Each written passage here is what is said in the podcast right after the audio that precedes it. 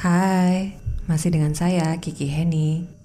Di episode kali ini, saya akan menceritakan sebuah kisah yang dulu pernah disampaikan oleh kawan saya berdasarkan kisah nyata yang dialami oleh sahabatnya bernama Randy.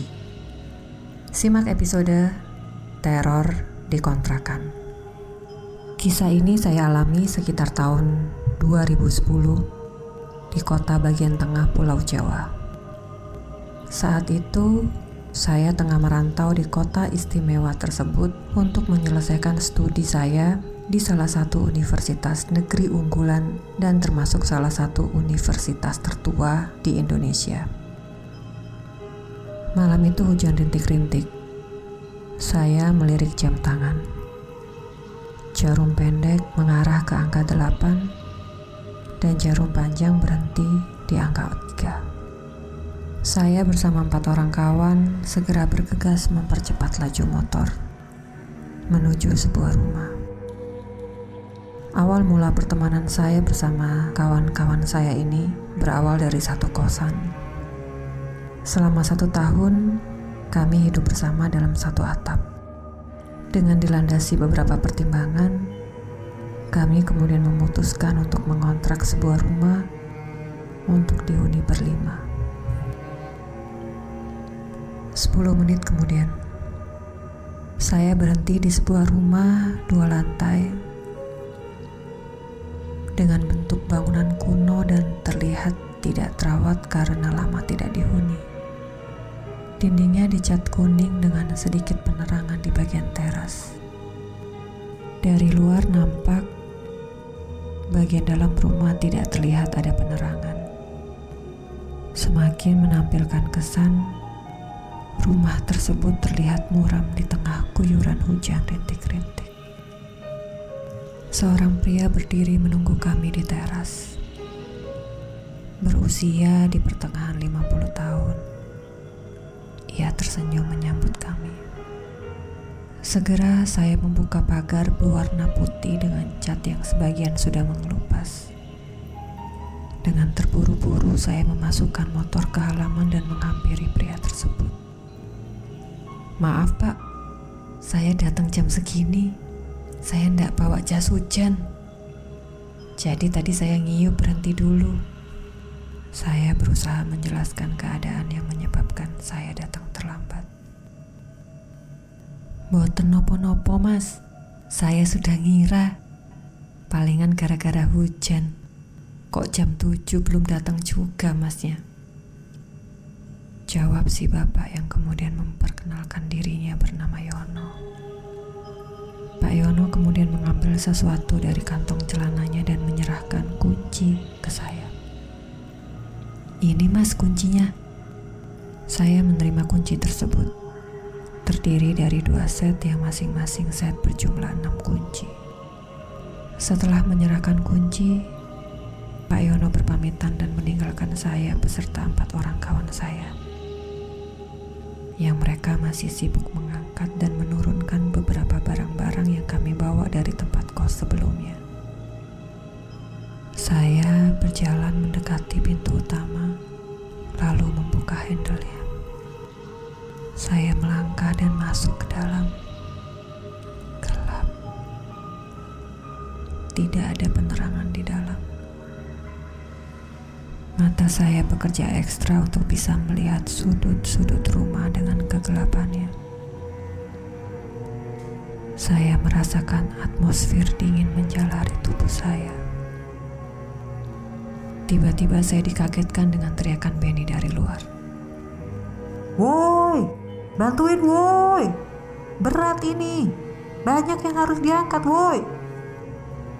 Segera saya melangkah keluar dan mendekati Benny beserta tiga orang lainnya. Ketiga mereka adalah Andi, Dwi, dan Erwin. Sedangkan saya sendiri bernama Randy.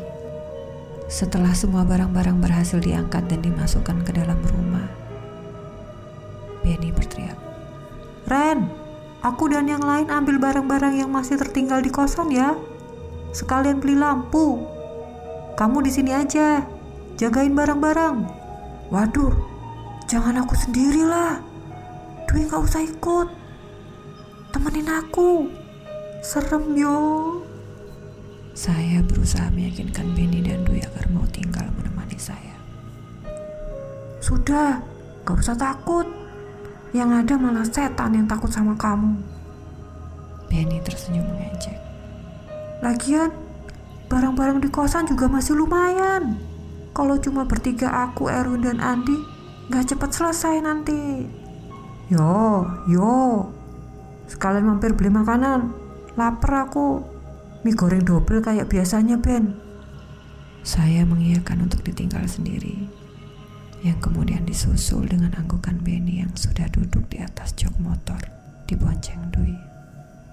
Mereka keluar pagar diiringi Andi dan Erwin dari belakang. Tinggallah saya sendiri duduk di ruang tamu dengan kondisi pintu terbuka. Sengaja saya buka Pikir saya kalau terjadi apa-apa, saya bisa langsung lari keluar. Sembari menunggu keempat kawan saya kembali, saya beranikan menjelajah rumah. Terdorong oleh rasa penasaran karena menunggu sangat membosankan. Jadi rumah ini terdiri dari dua lantai namun tidak tingkat ke atas, tapi ke bawah. Karena memang rumah ini berada di turunan, sehingga bentuknya menyesuaikan dengan kontur tanahnya. Lantai satu terdiri dari ruang tamu dan satu kamar. Kemudian ada tangga ke bawah dan langsung menuju lorong. Di situ terdapat dua kamar dan kamar mandi berada di ujung. Saya terus menjelajahi rumah dalam keadaan gelap. Kemudian langkah saya terhenti ketika tiba-tiba bulu kuduk saya berdiri. Lorong lantai bawah Segera saya berlari naik ke atas. Saya melihat di atas agak sedikit terang karena terkena cahaya dari lampu teras. Lama saya duduk menunggu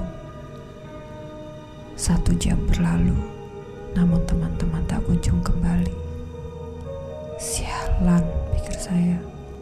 Lama benar mereka. Saya mencoba menelpon, namun tidak diangkat. Saya lanjutkan dengan mengirim SMS. Sampai 20 menit saya menunggu tetap tak ada balasan SMS ataupun telepon. Lalu tiba-tiba Serasa ada perasaan yang menarik mata saya untuk melihat ke arah tangga. Jarak lantai atas tempat saya duduk ke lantai bawah sekitar kurang lebih satu meter. Sehingga apa yang ada di lorong akan terlihat. Ketika saya melirik ke arah tangga, tiba-tiba saya melihat ada sosok bayangan putih berjalan di lorong. Refleks saya membuang pandangan.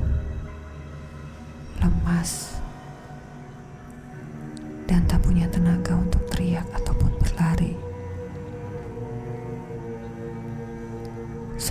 memutuskan untuk tetap duduk dan memejamkan mata.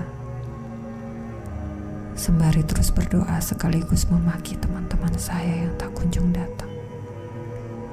Kurang lebih 30 menit kemudian saya mendengar suara motor memasuki halaman rumah. Akhirnya saya beranikan membuka mata, berdiri dan segera berlari keluar. Kenapa kamu kok lari? Erwin melihat saya dengan keheranan. Enggak, enggak ngopo-ngopo. Cuma ndak sabar nunggu mie goreng pesananku. Sudah lapar tenan iki loh. Jawab saya berusaha tenang dan sengaja tidak mau menceritakan kejadian tadi ke teman-teman yang lain agar mereka tidak ikut ketakutan. Kalian kok lama banget sih? Saya mengomel ke Andi, Benny, dan Dwi yang berdiri tak jauh dari Erwin. Ha, piye? Nata barang-barang biar bisa diangkut. Terus sekalian beliin pi pesananmu itu. Dwi menjawab dan disusul dengan suara Benny menimpali. Kenapa Ren? Takut kamu sendirian? Andi dan Dwi tertawa terkekeh. Andi dan Dwi tertawa terkekeh mendengar celutukan Benny. Malam itu kami habiskan mengobrol di ruang tamu hingga menjelang pagi hari. Kisah suram saya dimulai di sini, di rumah kontrakan ini. Malam-malam suram yang saya alami selama tiga tahun. Dan semenjak malam itu, tanpa saya menyadarinya, saya diikuti sosok tersebut.